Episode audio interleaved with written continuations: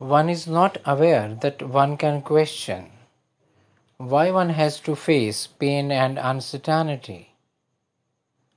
One is under the illusion as if pain and uncertainty can be removed from the mind by addition to possessions, relations, or by religious spiritual ideas, activities, and stability will come and stay. Once you experience pain, that is any disliked, irritating feeling as it arises, without any explanation, this is meditation, this is hard work, this is the end of all your efforts. The illusion keeps one busy as if any discomfort can be covered up with solaces or can be thrown out of the mind. Once the diversion is noticed, whole energy is gathered here. Change has happened.